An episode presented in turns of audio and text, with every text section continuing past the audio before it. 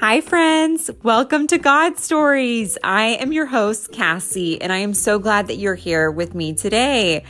This is where I have on my friends, both new and old, to share their God stories.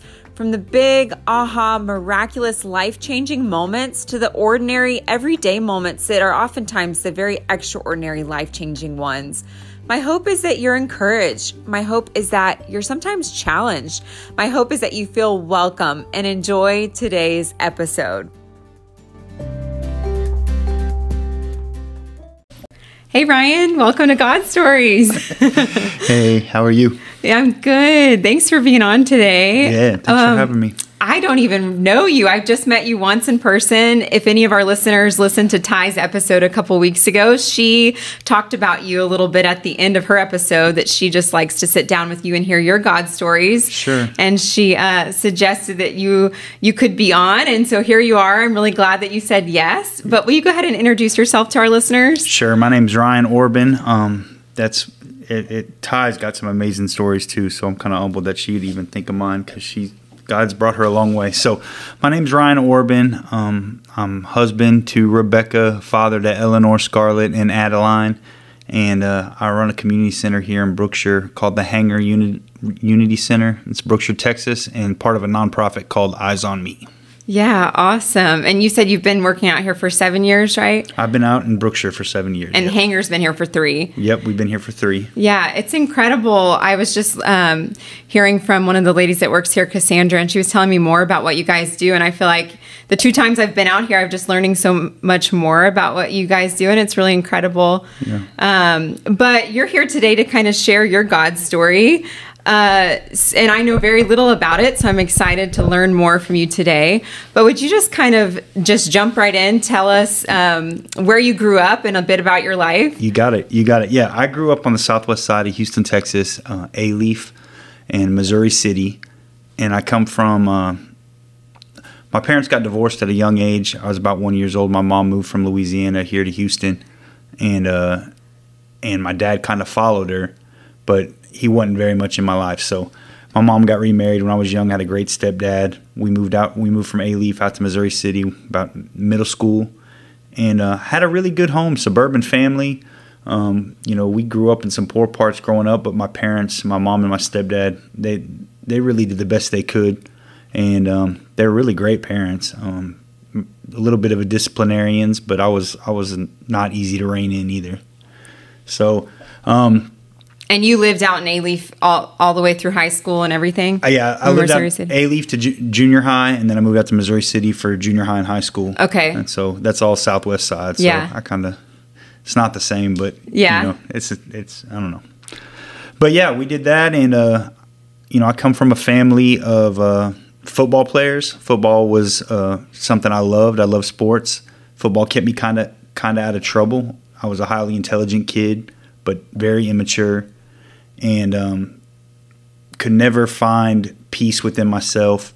Seen my mom and my real father always going at it, child support, this and that. Never, he was never consistent when I was younger, and it got to a certain point once I started to get older and, um, you know, hit 10, 11, 12, 13 that I just kind of backed off from even having a relationship with them because I just got tired of it. And so I didn't realize that wounded me. Um, but sports kind of kept me out of trouble. Sports kept me from getting r- real crazy. Did well in school, but I was always a behavior problem because school came very easily for me. Like I said, I was very immature. So when football ended my senior year, I decided to go away to college, and uh, I went to Texas A&M for a year. And I really had no business going away to school. My maturity level couldn't handle it, and uh, so I got there and just kind of went crazy and was drinking, smoking weed. Got kicked out after a year just because of my grades, and I came back home and I had been away for um, you know a year, not living by rules, living how I wanted to live, and so coming back into uh, a house with a younger brother and a younger sister and a mom and dad that were very much um, laid out ground rules. I didn't want to. I didn't want to listen, so I just started wiling out and got kicked out. You know, a couple weeks after I got home. Wow. And then um, started getting into some heavy drug use. And so I always drank, smoked a little weed, and really quickly after I got kicked out, um, discovered ecstasy from a party and started hanging out with this group of people, and they were all good good kids, I would say. You know, they grew up similar circumstances. Some of them grew up harder cases than we did, but a couple of them were just starting to um, sell a little bit to uh, to kind of where they didn't have to pay for theirs, right? And so, in a very short amount of time, I went from this kind of suburban life to drinking, smoking weed, taking ecstasy multiple times a week, and then these guys that I was hanging with that started selling them, it got a little dry, and they moved on to crystal meth. And so I tried to fight it for a little bit, not s- said no to it a couple times, and then I just started doing it. And so that really kind of sent me on a, a long journey. Were Yep. you living with with them with friends at this point? I, I would hang out at their apartment. It was like our first friend that got an apartment. I was staying with my best friend for a little while. I lived with another family for a little while. Then I ended up getting my own apartment. All in those, all in that, you know, years time. I would say. Okay. And so you it started with a little bit, you started doing drugs more. Did you would you say you kind of got addicted to it early Oh. on?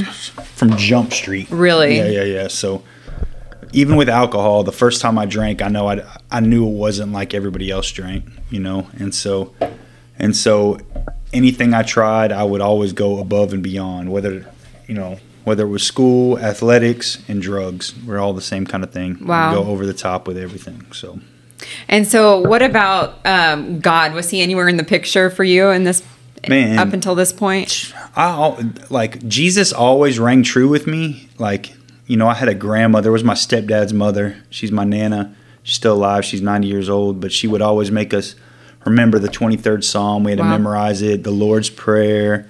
You know, and she would you know, but we would go to church, but it was always just the big holidays. My my stepdad says his biggest regret is that he didn't raise us in the church like he was raised in the church Wow.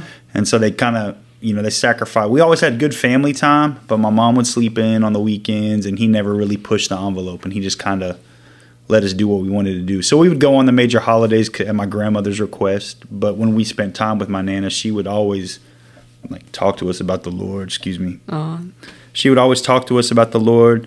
Like I said, we'd get we get rewarded for memorizing those things, you know. And so she would she was very much um, the foundation in my life for a relationship with God. But I wasn't pursuing Him by any means, you know. yeah. So you kind of knew, you kind of believed, believed in him, believed there was a God, but didn't really have that hundred percent. intimate relationship. Hundred percent. Like I said, it always just made it made sense to me. You know, I remember I remember you know saying the sinner's prayer or whatever in my room when I was very young. But I mean, I didn't pay it no mind. You know? yeah.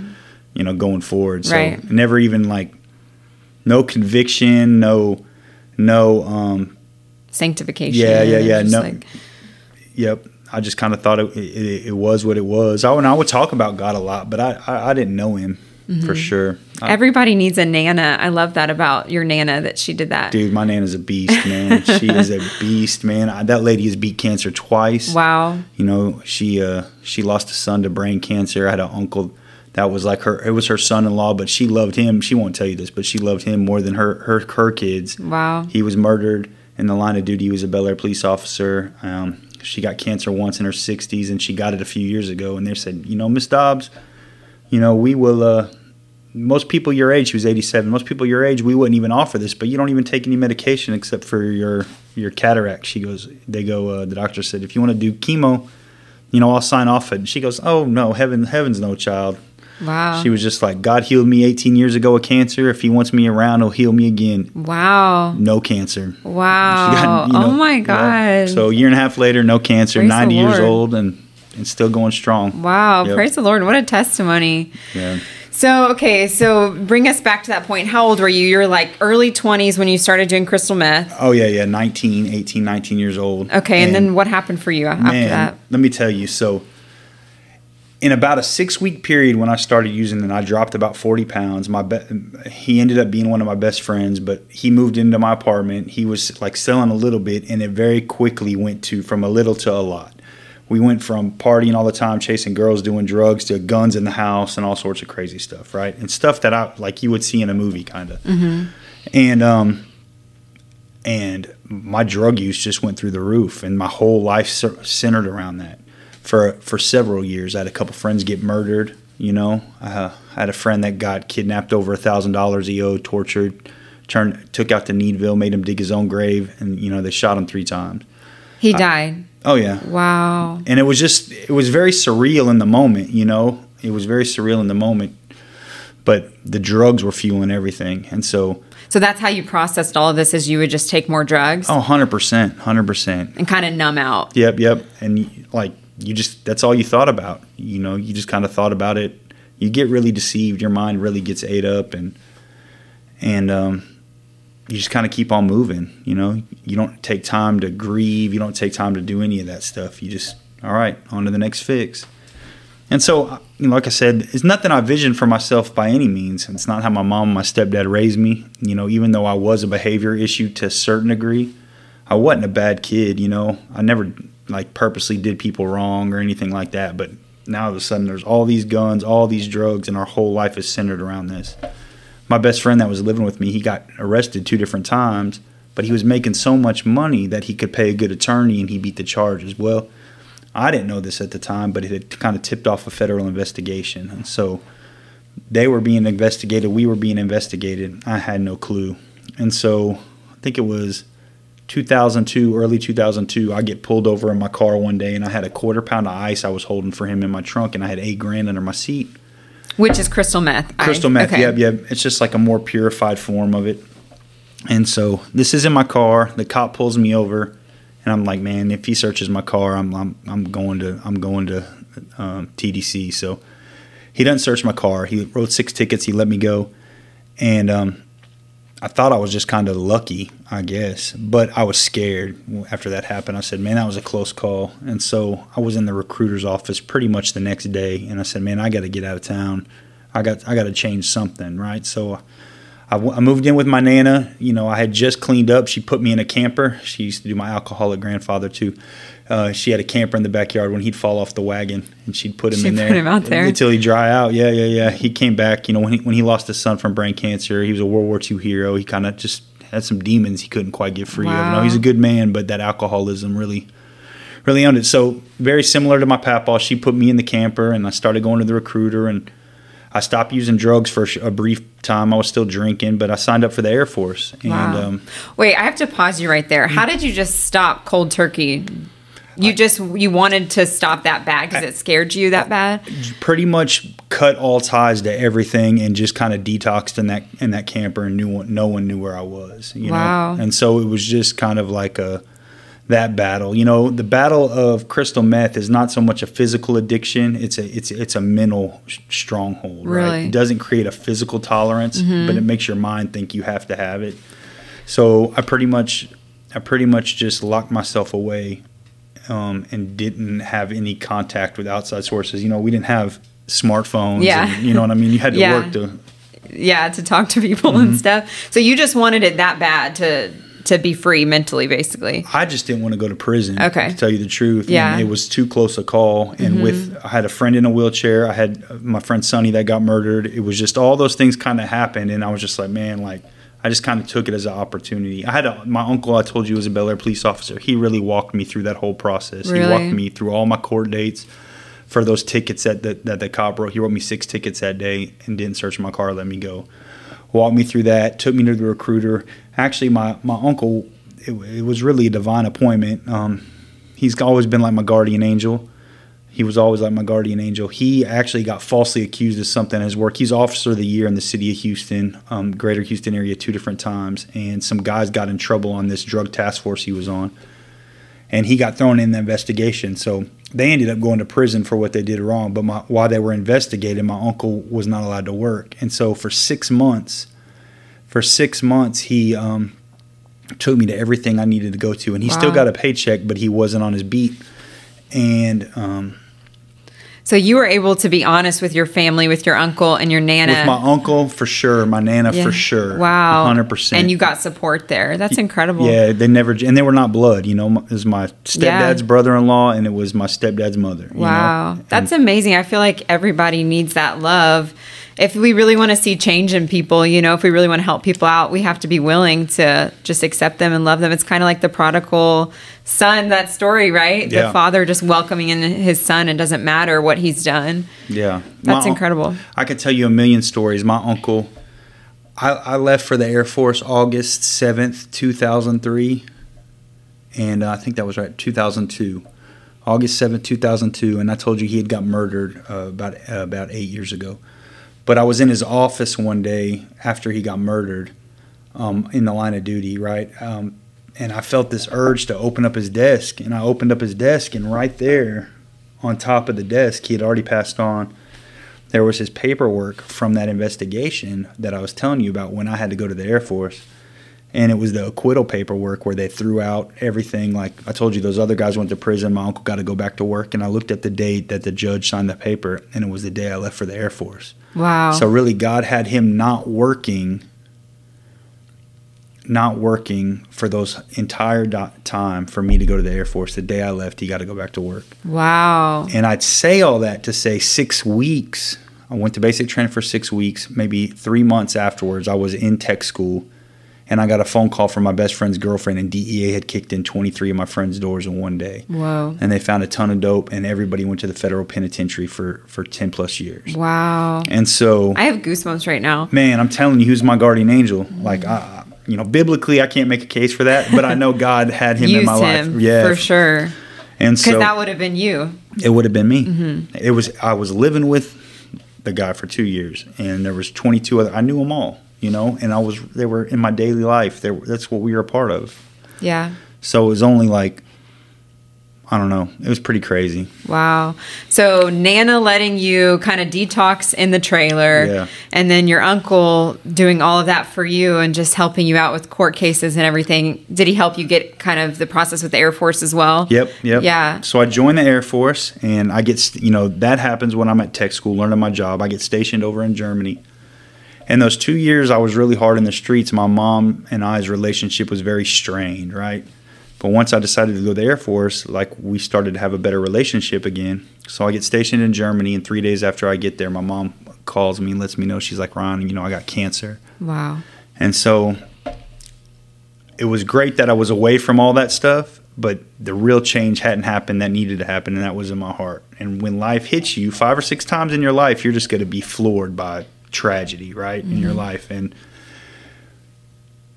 if you don't have a relationship with God or you don't know how to handle those things, you're always going to revert back to what you know. And so my mom tells me, first of all, my mom loved me enough to wait to tell me that she had cancer until after I was overseas. Right? She knew already.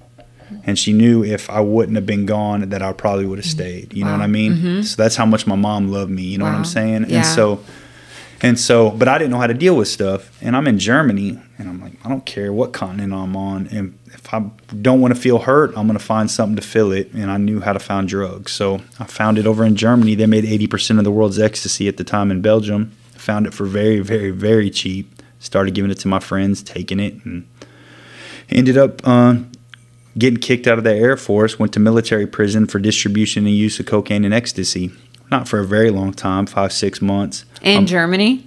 in Germany, Mannheim, Mannheim prison in Germany, and my mom had died in that time too. So, so um, Did she know? no, that that investigation actually started after she passed away. Wow. Yeah, yeah, yeah. So she never, you know, she didn't know any of that. Are you grateful for that? I was very grateful. Like I was so grateful when my mom passed away. I really stopped messing with drugs for a short. I still drank like crazy. People would tell you I drank more than anybody they ever see saw back then. Like, and this was guys that worked on airplanes that all they did was party, and I would just put them all to shame. And it was really scary because I know what the nights that I weren't drinking, I'd have sweats. I wouldn't be able to sleep. But like when you're out there every day, that's all you did, you know. And so mm-hmm. I would drink, and then I would do drugs. So when my mom passed away, I really kind of quit cold turkey the drugs, but it was too late. A couple of the guys that I'd already been like giving stuff to, they ended up getting in trouble with Office of Special Investigations, and they kind of they snitched on me. Yeah. you know, and so I for those six months, I was almost a almost a whole year. I was under investigation. I didn't mess with drugs. Even before I was under investigation, I didn't mess with drugs, but it was kind of too late. In the Air Force, it's a little bit different. Like you're kind of property of the government evidenci- evidentiary rules don't, aren't aren't quite the same. If you and me go say that guy's doing something, you know, if they have enough witnesses, it's kind of like, you know. But they had some mercy on me. They knew my mom passed away. I was a really great airman on duty. I mean, I, I, everybody loved me. Um, I was a great worker. It was just off duty. I was always just trying to, you know, not feel. I guess you know. So you were in prison there for six months, Mm-hmm. and then what happened to you? Well, uh, again, I got scared straight. I came home, you know, wasn't talking to my real father. Like, Can I just say, I didn't know that when you get put into prison as a United States citizen, when you're in the military, that they don't. I thought they brought you back here for prison. I didn't realize you'd It's be in a- prison in Germany. yeah, it's a mili- it's a U.S. Mili- military installation, but it is a prison. I didn't know they had that. Just like they have bases, they Right. have prisons over there too. Wow. And so, uh, So yeah, what happened then after, like in prison or after prison? yeah, in prison wasn't no big deal. I mean, it, uh, you know, it, it was just confide confided time. You know, You couldn't drink, you couldn't do drugs then. So you're kind of detoxing like you were in the trailer again. Yep, yep. I was, I was just really kind of with my own thoughts. You know, wasn't reading the Bible, wasn't pursuing God, you know, any of this, any of those things. Just kind of waiting my time out. And uh, Were you trying to deal with your mom's death at that point as well? a little bit, a little bit. Um, I was more. I didn't tell my stepdad what was going on the whole year I was under investigation because I didn't want to disappoint him. And my mom had just died, and so I just ate it all internally. Wow. Like the whole time I was under investigation, they took me off the jets, and I was just a, a torment, like tormented thing. And so I'd been in jail. I'd been in the military prison for about a month, and they said you need to call your stepdad. And so he hadn't heard from me. I was just totally running from the reality of what was happening. And um, so I called him, and he was like, "Ryan, what is going on?" I mean, he didn't know I was in prison or nothing. He goes, "What is going on?" And this man raised me. My stepdad raised me since I was three years old. I mean, he is my father to me. You know what I'm saying? He raised me since I was three, and um, I just I just was ashamed, you know, and um, and uh, I said, he goes, I thought we were done with this, Ryan, you know, the drugs. And I just said, me too, Randy. And um, he goes, when you, you know, when you get out, I told him, and he goes, all right, just come on home. And I just started bawling, like, because I don't know why in my head, like he raised me since I was little, uh, and he always treated me like his own. I mean, him and my mom had a, another son and a daughter, but I was I was never an outcast with them. I might have felt like that, but I was never the love I received was never like that. My stepdad loved me greatly, and I knew that. But I just kind of feel like with my mom in my head, I kind of believed the lie that like with my mom gone, he would just kind of kick me to the curb or whatever, Wow. you know. Mm-hmm. And so I came home and uh, I worked nights kind of stay out of trouble. I worked nights and I went to school. I rode my bike to work every night, and I started going to college. I got my degree in like two and a half years Wow. and um, just kind of scared straight and stayed busy and I did all the right things to check all the little boxes and and but I was just miserable the whole time. I was miserable when I was around people that were drinking or partying. If I if I had idle time, I was just I don't know. They call it a dry drunk in recovery, but like I was just miserable. I always wished I was getting high or drunk or you know Because you didn't have that internal peace. I didn't have an internal peace, you know. It was just always circum. I was always a slave to my circumstances. So, oh yeah, you're getting a house. Okay, you. We, here's this. You know, I, I, I was married for a short time, and we bought a house, remodeled it. Oh, getting promoted to work. You know, I was doing all these checkbox things, but I, but really, I was eating painkillers uh, by the handful that I got from a bunch of different sources. I started doing those about a year or two into it, and I started eating Adderalls while I was going to college and working 60, 80 hours weeks. And but I could kind of keep the whole house of cards together in this time. So I wasn't drinking, and I wasn't doing hard drugs, but I was taking other people's Adderall so I could get my research paper done. I was taking painkillers so I could and I could operate, but still feel a little bit, you know, Fill that void. Yep. Yeah. and so I got real bad on the painkillers. It, cost me a marriage because it was really like a whole deception of me being on them. And see, meth I never had to pay for. Meth I never had to pay for because my friends sold it like in large quantities. But the the painkillers, I was uh, I would take them out of your medicine cabinet. You know, I never stole from people, but I'd steal your meds. You know, um,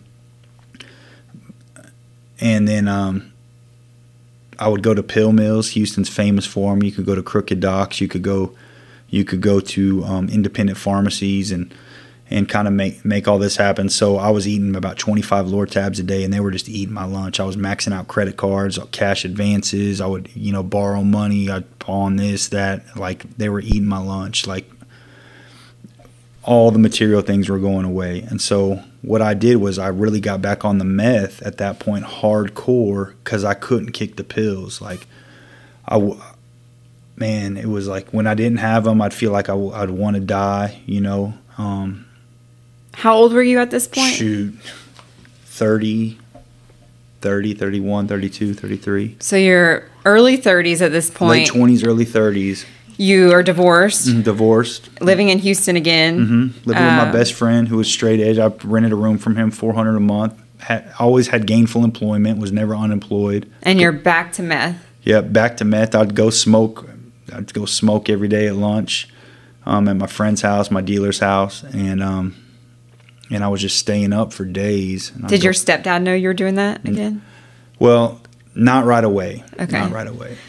So, so what was that doing to you, like mentally? Were you ever thinking, like, were you ever upset that you were back to that life again? A hundred percent. But I'm telling you what, this time, what really happened with with it was, is the meth really spurred on a whole another thing of like sexual immorality that I like I'd always been promiscuous, but it would almost be like fueled. Like I would always be searching for someone to have relations with or whatever. And so that was a whole new like caveat that added to it. So so I would kind of keep myself consumed with that because I never had to search for the drugs. So I guess I would search for women or whatever, mm-hmm. you know. And so I had I had easy access to them. So um, there was this one girl that I worked with, and she was a doctor. I worked for a pediatric home healthcare company. I worked in their business department, and um, and uh, we we moved in together, and, and we were smoking dope every day. And she was real smart. She had three kids, and I told you that was this was all about the time that I moved out of my best friend's house, moved in with her, and then my uncle gets murdered in the line of duty on Christmas Eve morning on a traffic stop go wrong, and then all that is this darkness kind of just started kind of trying to swallow me up. And I started hearing voices real bad, you know. And I was trying to check all the boxes, but I'm smoking ice every day. So I'm trying to help her raise these three kids, but we're partying every night. We're not getting any sleep. And I'm just trying to, you know, hold a job. I end up quitting that, stayed home. And um, she's kind of bankrolling everything because she was making good money. But I mean, she was getting high with me. And then it was like a bad movie, like Fatal Attraction. Like we were calling, you know, like I found out there was some unfaithfulness, and so that trust got robbed. And this was a real recent relationship, so it's not like we'd known each other for a long time. So everything happened very quickly. And so um, I got a letter from my stepdad one day that just said, you know, Ryan, like I've seen some things happening over the past year I don't agree with, you know, and and um, he just goes, I, I don't agree with the, the choices you're making. You know, he's seen it all before. So he just said, uh, you know, unless it's a holiday and you're personally invited over to the house, you're not welcome in my house. You know, my whole other family, they all started um, making those decisions. I had a key to everybody's house, this and that. And, you know, I guess they could all see it. Like them drug, the meth really would start eating me up, you know, and um, so gave all their key. They'd make excuses to get the key back. Oh, I'm having the house worked on, this and that and the other. And so the girl I was living with, she was just like, "Oh, they don't like me," and I said, "No, my family's not stupid. They've seen all this before. You know, it has nothing to do with you, really. They just know what's up." So all that happened, got real dark, and I told you I always had a belief in God. Well, I started watching some stuff that really made me question the existence of God, and then I had all this stuff happen with my uncle getting murdered, and he was just like the best man I ever knew, and and so I started really feeding that in my head that God didn't exist I started hearing voices real bad. Um, me and the girl would fight all the time, and it was like I would leave for a day or so, and it'd be like a magnet would pull me back to that house. And so um, I was hearing real voices, starting to hear voices, starting to hear things a little bit. Starting audible voices. Audible voices. Um, just kind of shame, shame voices, and then I would like kind of see stuff. And I still don't know in some of those things what was reality and what was not because it was getting real bad.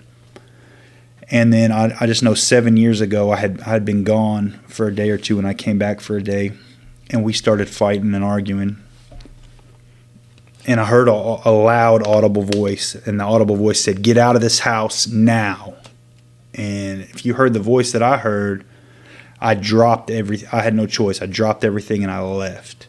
So I had a rental car, and so basically I left, took the car. I called my aunt, and I'm thinking people are chasing after me, my uncle's wife, and I'm just like this and that and the other, and she's trying to talk me off, you know, pretty much talk me off a ledge, but can tell I'm not in my right mind, and and um and I called my best friend Bobby, who I, you know, been the best man at my wedding, been my best friend since probably sixth grade, seventh grade, and and I've lived with him several times. And I'm like, Bobby, like I'm on my way to your house. I need, you know, this and that. And he was, and he's like, Ryan, I'm not home. He's like, I'm not home. So everybody's drawing these boundaries with me. I don't realize that's what's happening. But I said, I'm on my way over there. And so I get to this HEB parking lot and I ditch I ditch the rental car and I run over to Bobby's house barefooted, three miles. I ditch my cell phone, I ditch my keys. I'm really thinking people ditch my drugs. I'm thinking people are chasing after me that weren't really there. And I get to Bobby's house and no one's there. And he's got a, a old pickup truck that sits in the driveway and and um, it's not the car he drives normally and nobody will answer the door. And so i open the front door of this pickup truck and i sit in the truck and i'm just kind of spazzing out in my head like what is going on? I'm freaking out.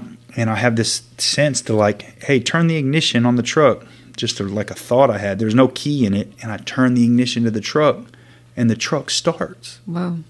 and i was like in my head I, I, I don't know but it made sense to me then like take the car. So i took the i took the i took the truck long story short, I, I stole that truck, took it over to my dealer's house, tried to get him to help me. And he was just kind of like, Ryan, you need to go in the other room and take a nap. This is the guy I get my dope from. He's like, here, take a take a, a Xanax and you need to go to sleep. And I'm like, man, I'm not doing that. And he's like, you're about to go to jail. You stole Bobby's truck. And I'm like, man, I called Bobby, and Bobby came and got the truck, and and uh, I left my dealer's house that morning, and over the next 12 hours, I was walking through the streets of Houston, still thinking people were chasing after me, and um, and I called my cousin, my uncle's son, and I just said, Danny, like my feet hurt, my feet hurt, and he goes, Ryan, you need to go check yourself into Ben Taub, bro. Like you need to go to the psych ward. Is pretty much what he's saying, and I'm like, huh? Like no, like Danny, just come get me, Danny. My feet hurt. My feet hurt, and he goes, where are you at? And I told him, and I said, and he said, okay. And I get to the next gas station, and I called him again, and I said, Danny, come get me. And he's like, Ryan, I'm not coming to get you, Ryan. He said, I'm not coming to get you. And so, um, and so he, uh, I said, okay, um, I'm gonna go to Randy's bank. My stepdad's a banker, and uh, I was over there kind of by Bellaire. That's where he's a banker at. And so I'm walking on Holcombe. It turns into Bellaire and I cross under the bridge, and this kind of gets a little odd. Um, I cross under the bridge, and I don't know what's reality, and I believe there's a spiritual realm. And the, the more t- more I go back through this, that's kind of think of where I'm in and out of sanity, but I think there's a spiritual realm too. So um, I'm walking under the freeway, and right then a limo comes, and it pulls right into the parking lot of this building right where I'm walking by, and it stops right in front of me. And this black limo has it had one mo- motorcycle cop and it and it was leading him like a processional or something, right? Right. And so the back door of the limo opens, and this guy gets out of the back of the limo, like right in front of me, and he's a handsome dude, like handsome guy, like blonde hair, and he was wearing like a like a three quarter inch trench coat overcoat, like a suit, like you would see a Wall Street stockbroker wear or whatever. And this is like late September, and uh, and he looks at me and he goes, he goes, uh, how you doing today? And I just I just uh, looked down at the ground and said, I'm okay. And I walk right by him. But I just thought it was real random. Like this thing was real random. It was totally out of the ordinary. I walk to my dad's bank. And I guess my cousin probably told him I was on his way there. It was getting close to closing time, five or six o'clock at night on a Friday. And, and, um, I said, Randy, he sits me down in the office and he says, I said, Randy, I said, um, my feet hurt. I said, My feet hurt. And I said, Randy, there's just so much evil in this world. And he's like, Ryan, like, you're tripping, man. Like, you know, he was just kind of talking to me. And, and I said, He's like, What do you want me to do, Ryan? You cannot come to my house. You can't do anything. And I said, I, have another sister from my dad's, from my real dad's first marriage, and I always felt real close. To, I guess now that I look back at it, I always felt real close to God through her. They're missionaries. They actually work at an orphanage now in Arizona. And I said, man, try to get a hold of my sister. Try to get a hold of my sister. And he's like, I don't have her number. He goes, um, he goes, look, here's what I'll do. He goes, I'll pay for you to have a hotel room for one night, and I'll get on Facebook and I'll try to find your sister, and I'll see if there's a way that you can, you know, we can get you out to her or something. And I said, okay. And he goes, all right. We get in the suburban, his suburban, and he drives me over to this Motel Six. And it's one of those things that like we get to Motel 6 and right when I, my mind is noticing all these weird things in the midst of all this psychosis, chaos, whatever's going on, but things are sticking out in my head like the limo and the guy and there's so many and like turning on the truck, you know, like all that is just stuff that was highlighted in this whole midst of all this. So we get to the Motel 6 right by Reliant Stadium, and there's an old beat up pickup truck over here, and it's got, it says OCS on the side of the truck. It says, We get them home safe. And there's like a handyman that gets out of the truck and walks to the hotel with like a tool bag and everything. And my stepdad says, Look, I'm going to go inside, get your room. You stay right here in the truck. And I said, Okay. And I just noticed that guy.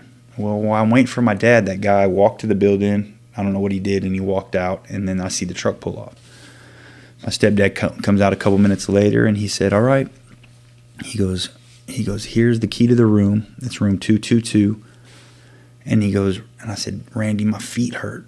My feet hurt." And he goes, "All right, Ryan. Here's what you need to do. When you get in that hotel room, you need to take your shoes off. Need, he goes, you need to go turn on the sink and run hot water. You need to get up on the counter and you need to soak your feet." And he's talking real slow and deliberate, and I'm just like, "Okay, okay, that's what I'll do." And he said, after that, you just need to take a long hot shower and then you need to try to lay down and go to sleep, you know? And I said, okay, Randy, I'll do that. And then he goes, Randy, I mean, he goes, Ryan, he goes, I'm going to tell you one thing. He goes, you know, you have to give me your word as a man that you're not going to trash this hotel room. And I said, uh, I said, okay, you got my word. He hands me the key. I go up to room 222. I try to do exactly what my stepdad says. I took off my shoes. I go I go to the sink and it's a countertop, just a countertop, no cabinetry or nothing. And I turn on the water. And right when I turn on the water, the pipes burst from the floor under the sink and started shooting water all over this hotel room. I'm like, I'm like, you can't make this I can't, I can't make this up. And I'm like, what is going on?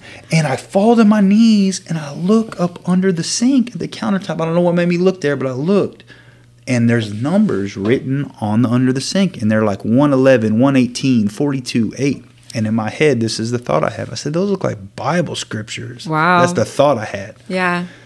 and there's water shooting everywhere and i'm just like okay i'm in a hotel room That you just promised your would- stepdad that you wouldn't trash. right and then then this happens and then i have the thought well there's there's a bible in every hotel room Yeah. right So you go open the drawer. i go open the drawer and there's no bible mm.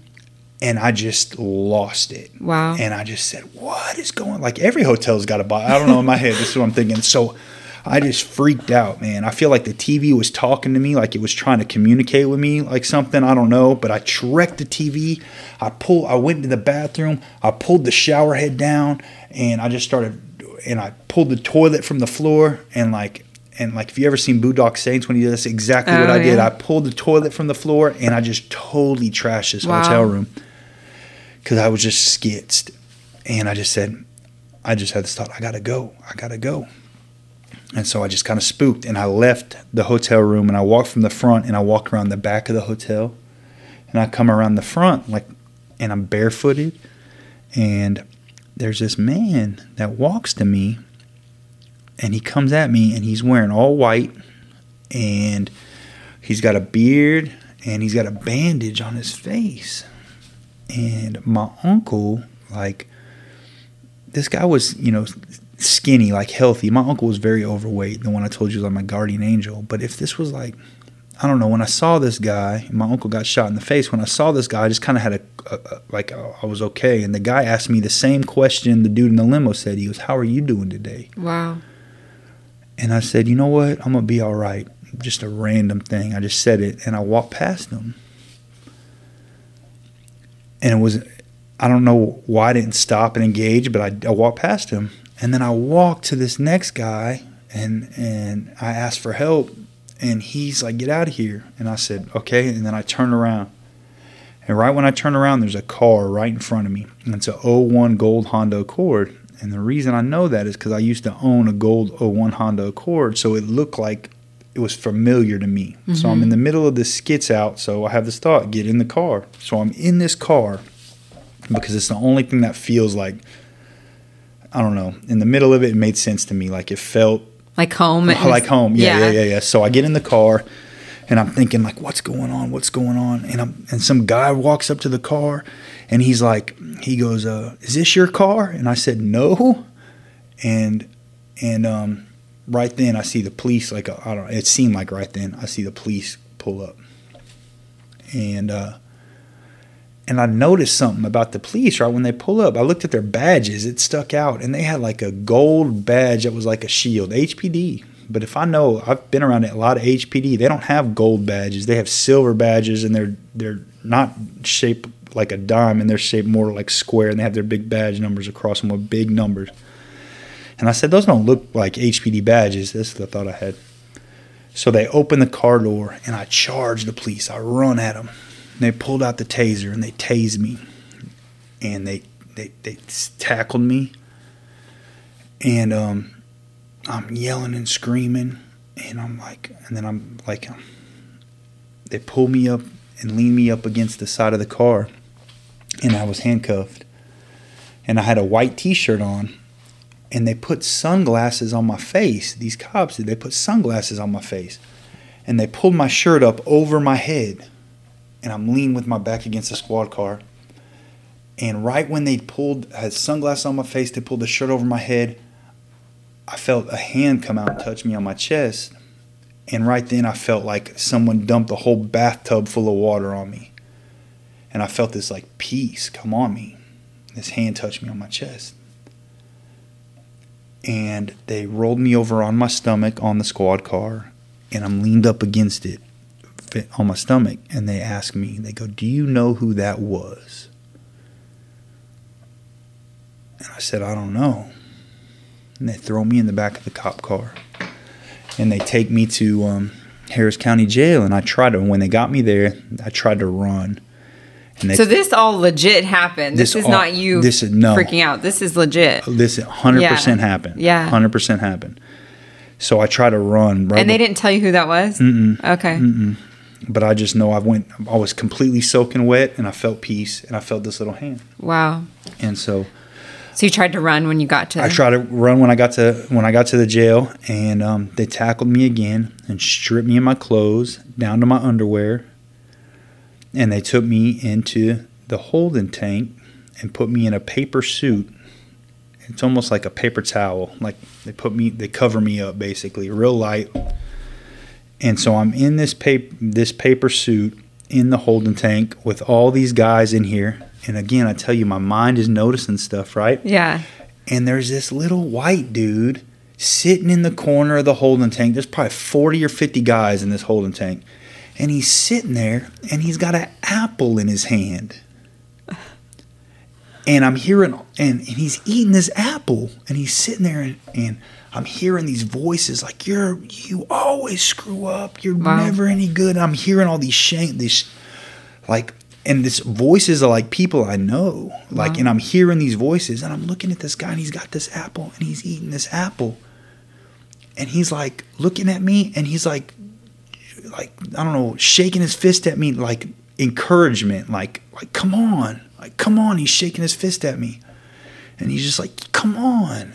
And and I just felt this overwhelming sense to fall to my knees. And I just started crying out to God right in the middle of this holding tank with every single last bit of stuff I had in me. And I'm just like, I turned my back on God. I turned my back on my family. And I'm just like, literally, like, legit repenting. I didn't know that's what it was, but I'm just like crying out, just crying out. And that's all I remember and uh, they took me to a med unit, I, which is amazing because you remembered so much. I know from the hours before that. Yeah, yeah. So for you to say that's all you remembered. Well, I'm for four days I was like asleep. right? They they put me on a med floor, uh, and I and I remember sleeping. I remember waking up once or twice, and there was a guy in there, and but I slept for like four days. Yeah. And then after that four days, they put me in a tank on a med unit with with with um, with guys, and and um, right when I get to that unit, I walk in there, and this guy covered it head to toe in tattoos starts comes up and starts t- trying to tell me about Jesus. Wow. And I, I just took a four day nap. I'm like, I don't want to hear about your Jesus. Like, I'm going to try to get out of here, this and that and the other. They didn't charge me with any felonies. They charged me with burglary of a motor vehicle and evading on foot. Both could have been felonies, but they weren't. So I'm in this jail for 23 days, and my dealer robs my house while, while I'm in jail. My sanity is gone. My clothes are gone. My possessions are gone. The girl won't take my phone calls no more. My bond is $2,000, so I need to find someone to pay 10% to get me out. $200.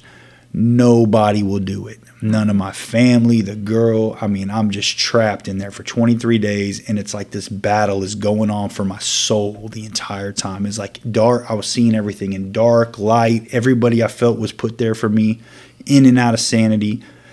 And nobody will take my phone calls.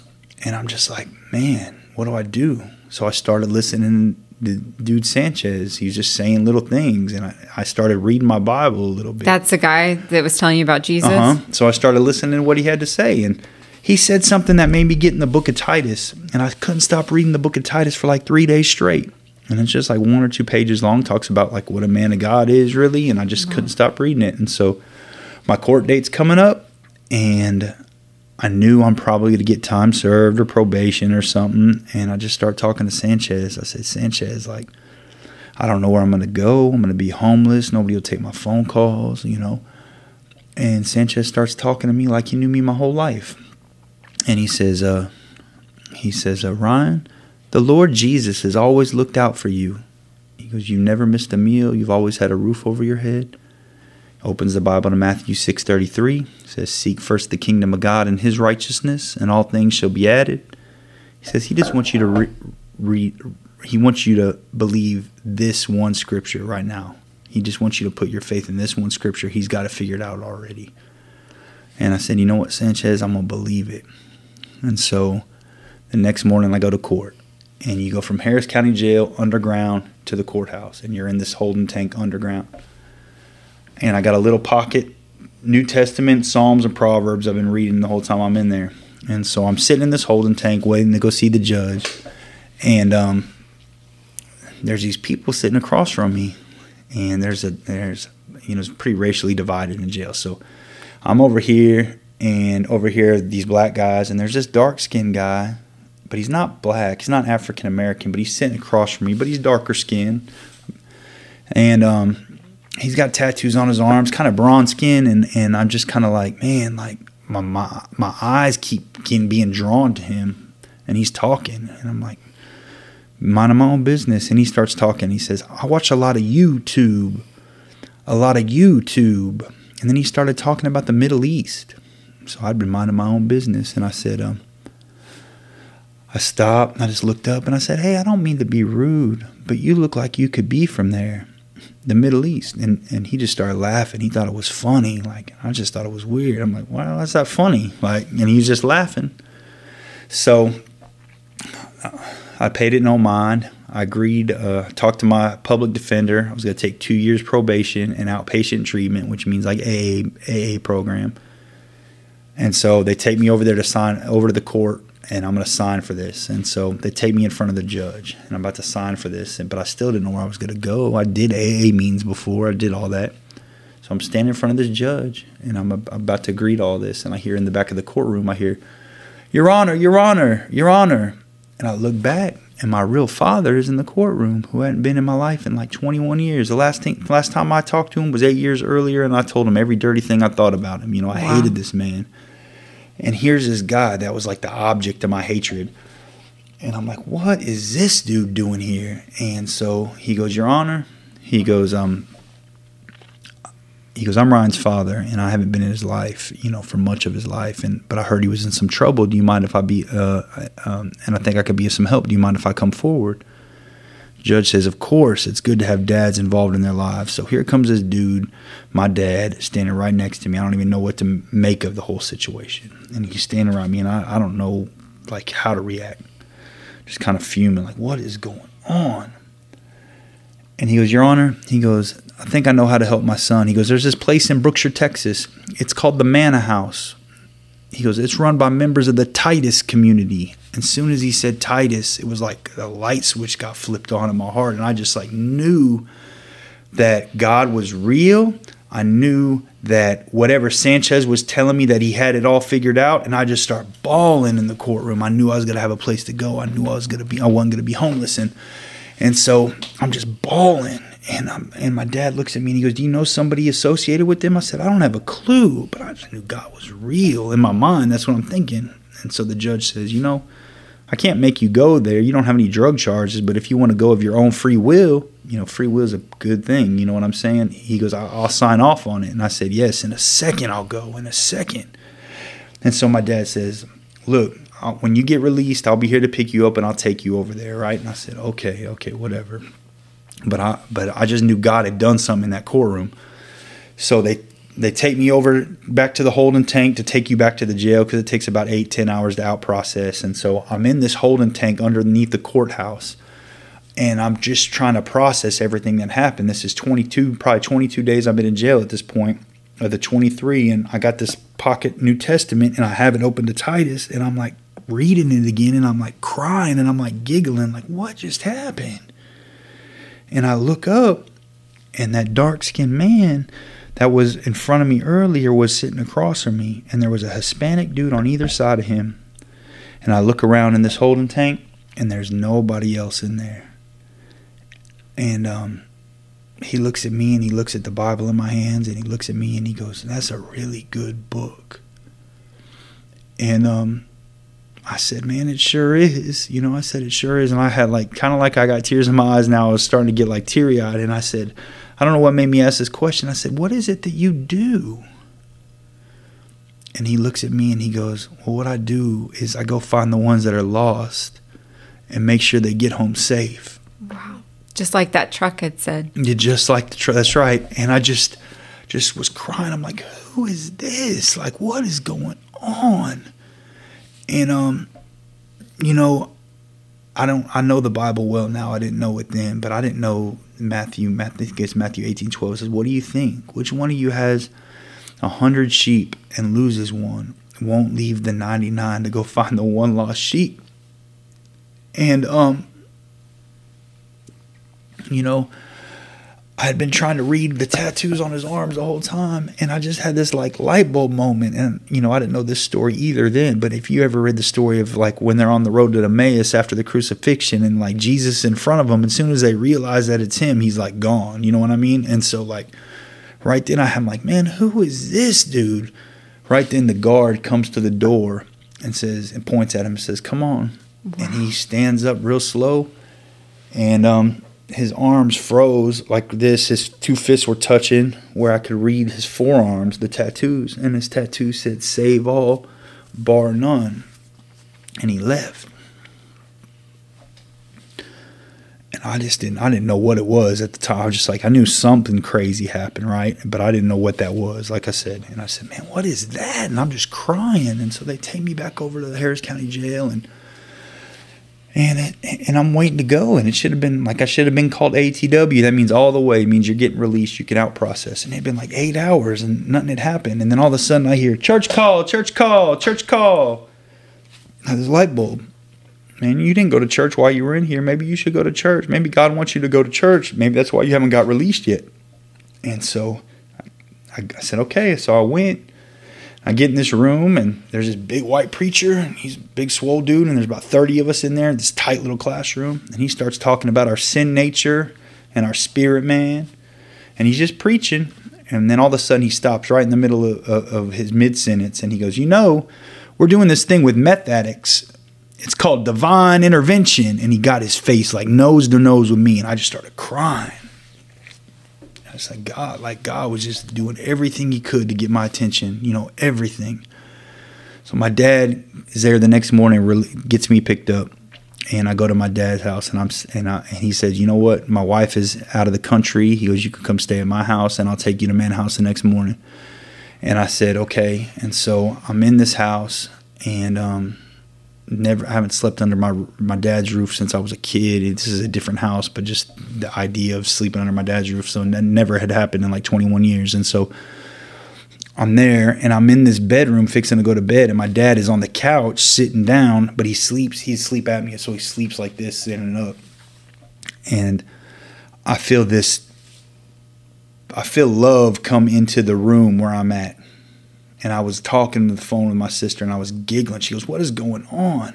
I was telling her where I was fixing to go to rehab or whatever, and I don't. I said, "I don't know," but I just felt this love come in the room and I just started giggling. I felt this love that God had this love for me and it felt better than any drug I ever felt ever. And um and it was like a switch that flipped and then I felt like this fear come upon me, like this holiness, like God's like Isaiah 6, woe is me, I'm a man of unclean lips. Like I felt that fear of the Lord and it just like a switch flipped and it scared me to death. And so, like, I was about to run. I went up and I tried to wake my dad up. I said, Dad, I got to go for a walk. I got to go for a walk. And he goes, Run. he, you know, he was asleep. He just didn't even open his eyes. He goes, just stay on the path that's lit and you'll be okay. And I walked out the front door. That's what he said. That's what he said. Wow. And I, and and I and I walked out of this neighborhood. I'd never been in this neighborhood before, and I come to a dead end road, and there's these big signs like "Don't go this way," like "Do not enter." And there's a forest back there, and I was about to take off running, like that way, that way, and I crossed it. As soon as I crossed it, this deer came out of nowhere and ran right in front of me. I'm telling you, and not make this stuff up. I'm, I'm not making. I know, and all I'm thinking is like how hard God is fighting for you. Like Oh, that's what I'm seeing in all this. It's so cool. Like you said, He leaves the 99 for the one. Yeah. and He goes hard after us. Man, Okay, so this deer jumps knocks out. Knocks me down, and I have this thought. I'm like, I'm not going that way. And so I said, man, let me listen to what my dad said. Stay on the And- path that's lit. Yeah, so I walked to this road and I lo- and I'm lost. I don't know where to get back to my dad's house. You know, there's something there too. But I said, uh, I said out loud, I said, I- I come to this road and I go, I don't know how to get back home. I said it out loud like that, and then right then one car comes, and the blinkers left blinker goes on, and it was like a light bulb, like oh go left.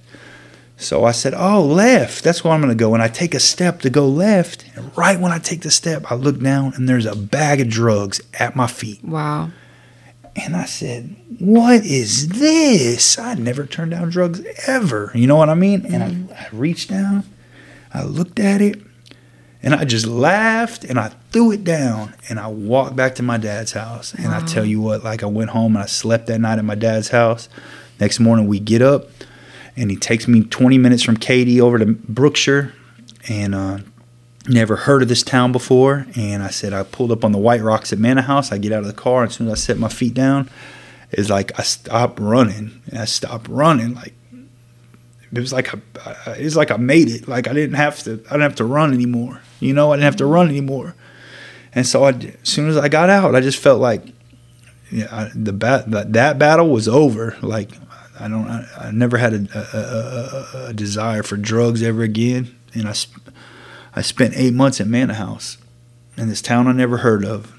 And I just got to know God. I fell in love with Jesus. I read his word every day, and he would just show me these woundings in my heart. He, he walked me out a path of forgiveness with my father. It's the first thing he showed me is I had to forgive him, you know, and him and I have a good relationship today. He showed me that that fatherless piece was such a big wound. He showed me that this stuff that happened to me as a kid with this girl I was in daycare with opened the door to sexual immorality.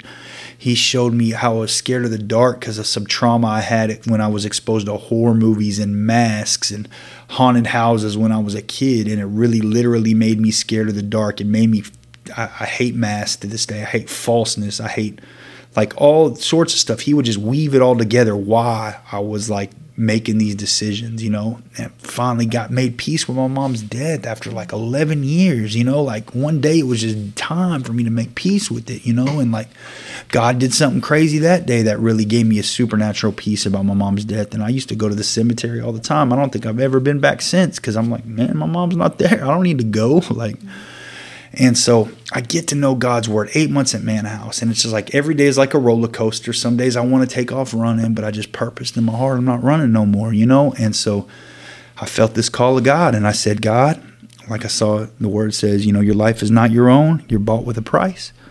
And I said, okay, God, I'm yours. Whatever you want me to do. And in my mind, I'm thinking I'm going to seminary or something because that's what you think about American church. So, pretty much right after I prayed that prayer, I opened the Bible into Jeremiah 29 and it said, Pray for the city where I sent you into exile, for in its welfare you'll find your welfare. And I said, Man, I'm in exile in Brookshire, Texas. I never heard of this town. I guess you're keeping me here. And so I said, okay, I guess I'm staying in Brookshire. And a week later, I met a dude named Trey Nine, who's a Christian rap artist that had been uh, that had come out here to do an outreach called Hip Hop Hope in response to two suicides and a bunch of overdoses in the school with the drugs, right?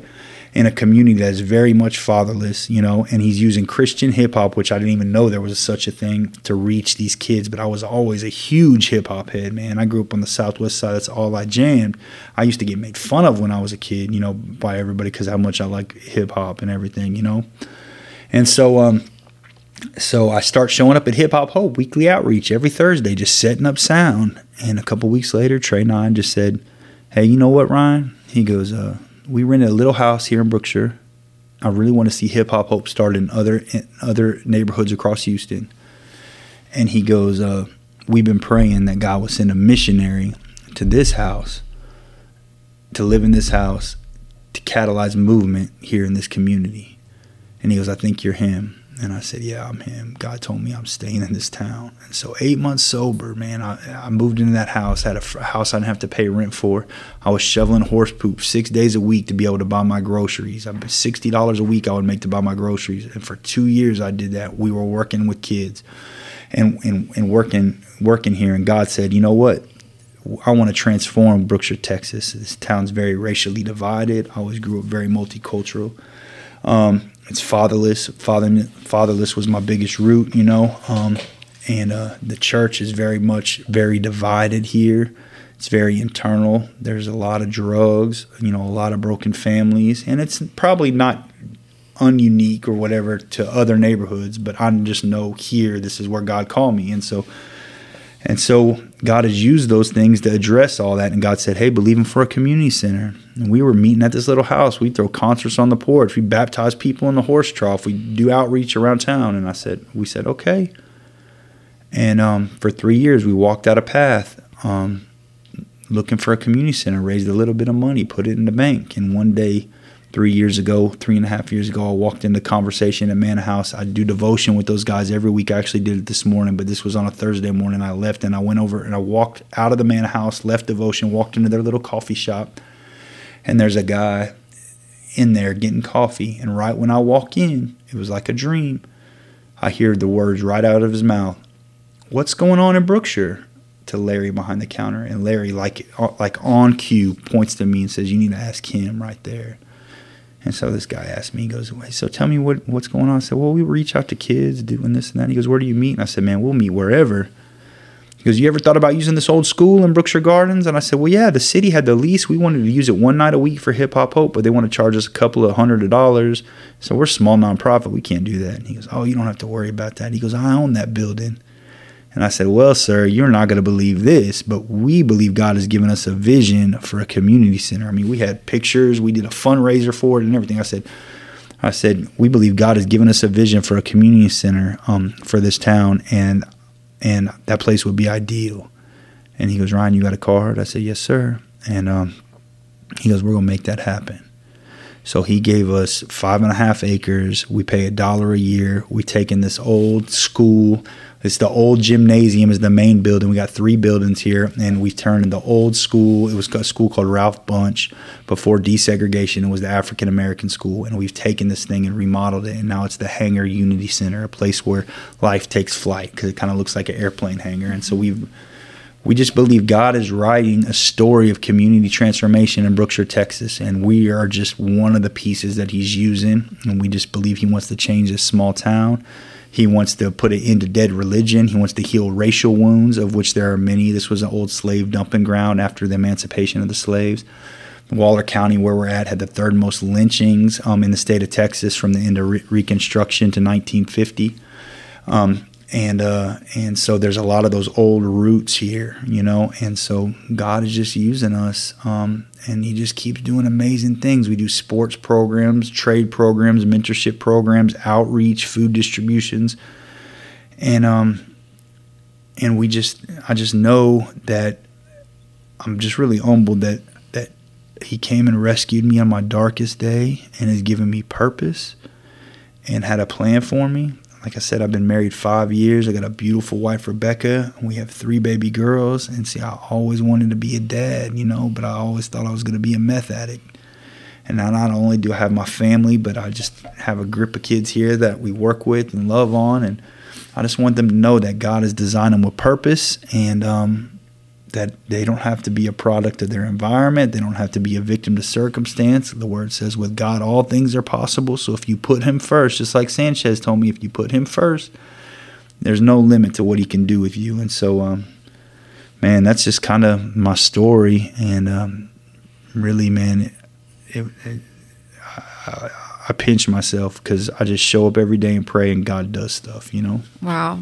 Wow, I'm blown away. That's incredible. It's nuts.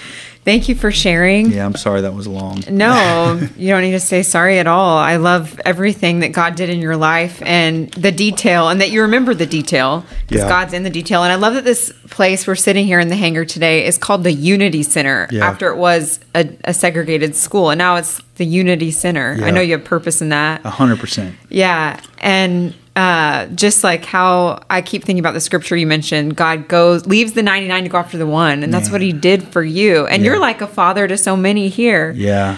That's incredible. He he just he his word is true. His word is true, you know, and so you know, I just go to it now. If I have any doubts, I just got to always take my mind back there for a split second, you know, and just remember how dark it was and how he just got, you know, how he just really came and rescued me, you know? So you really feel like you are totally free from. 100%. Yeah. 100%. And I know that's part, part of what he called me to do. Like, he wants me, like, those boundaries my family put in were so great for me.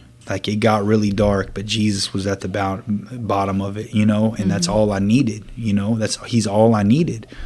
And so, my I know I want I don't want anybody to walk inhibited. I don't want them to walk with a crutch. I want them to walk completely free in Christ, you know. And so I, I believe he wants that for this town. He doesn't want us, you know, bound down to some old mind frame or some old history or some old family curse or whatever. Like he wants all of us to run in uninhibited, in complete and total freedom, so we can walk in the full purpose of what he has. So I, I that's I know that's part of why he put me on here is to help people do that. Yeah. You know, and help this community do that. Yeah, and freed you mm-hmm. and healed you from all of the wounds of the past so you 100%. could help free other people and yep. truly truly understand because you've been there. 100%, 100%. And it's just it the only way it happens is complete and total surrender. Complete and total surrender. You got to be 10 toes down. You cannot half step it with Jesus. Like, it's torment if you do. Yeah. You got to go completely all in. Yeah. You know? That's amazing. Thank yep. you, Ryan, for sharing. Hey, yeah, anytime. All glory to God. If anyone wants to volunteer with Eyes on Me or out here at the hangar, is that an option? Sure, sure. You can go to any of our Facebook or Instagram pages, Eyes on Me Inc is the uh, the overarching nonprofit. You know, we're in four other neighborhoods right now: um, Fifth Ward, Sunnyside, Greenspoint, and Forum Park, which is in Alief, and then here in Brookshire, Texas. So you can go to Eyes on Me Inc. Or you can go to um, the Hangers Facebook or Instagram pages, the Hanger Brookshire, and it's it's the Hanger like airplane hangar in Brookshire, but everybody here says Brookshire. And um, man, come get involved. We believe God is gonna um, he's going to help us to raise up backyard missionaries to deploy to other inner city communities um, around Houston and across the country. And, and so we're, we really want to we really want to see a model like when I started here as a missionary. That's what we use in other communities. We want people to live in these communities, be incarnational, become part of the fabric of the community, and raise up indigenous leaders to um, share the gospel, multiply disciples, and um, pursue community transformation. So you have a lot of vision and dreams for the future with with the people in your community. Hundred percent. Yeah. I want to see jobs. I want to see businesses started up. I, I hope we get to the point where we can help people become first-time home buyers. Yeah. That we can help build their houses, and that we can attack some of the poverty stuff that happens. Um, with that, you know, home ownership is a big thing. I, you know, missions overseas. One of the biggest principles where you see missions grow is the work being done by indigenous leaders, and a lot of it is pushed through sports. A lot of it is pushed through startup of independent, reproducible businesses. So I'd like to see that aspect come here as well. Help us people become business owners that they can push kingdom through, and um, you know. So you, this takes donors too, right? Oh, 100%. so people can donate on that website as well. Yep, yep. Or if you want to come get with us and just come, man, come put your feet on the ground here, man. You'll feel the presence of God. I'm not trying to be corny or hokey when I say that, but you'll know that God is at work when you come here. Yeah. Yeah, you definitely do. I'll put all the links to those websites in the show notes too. Score. Thank you, Ryan. Hey, thank you for the opportunity. Yeah, what I told you I like to ask all my guests, the last kind of fun question at the end is if you could sit down with anyone from the past or present and hear their God stories, who would it be and why? Jeez, I know I thought about this a little bit, and so you know I have to go to the Bible, I guess. Um, uh, you know, Peter, I always identify with Peter a lot just because of his heart change. You know, um, Peter, Jonah, Apostle Paul. I think all three of those. Um, I, I I find myself in their story a lot, you know, and so um, I would definitely, if I could sit those three guys down, and then there's a guy that was a missionary named George Mueller. Oh, yeah. Um, I've that- heard of him. Yeah, that started orphanages, and I always kind of, when I've read about him some, I've always kind of identified with him a little bit too. Yeah. So I think that'd probably be my uh, my foursome. if- That's incredible. Yeah, yeah, yeah. Yeah, all of those. That's awesome. Well, thank you, Ryan. Hey, thank you so much.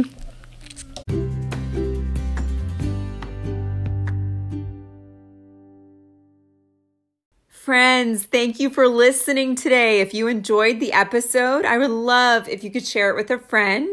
If you could give a rating and review on Apple or wherever you listen to your podcast, that would be amazing. That way, when other friends come across it, they know to listen too.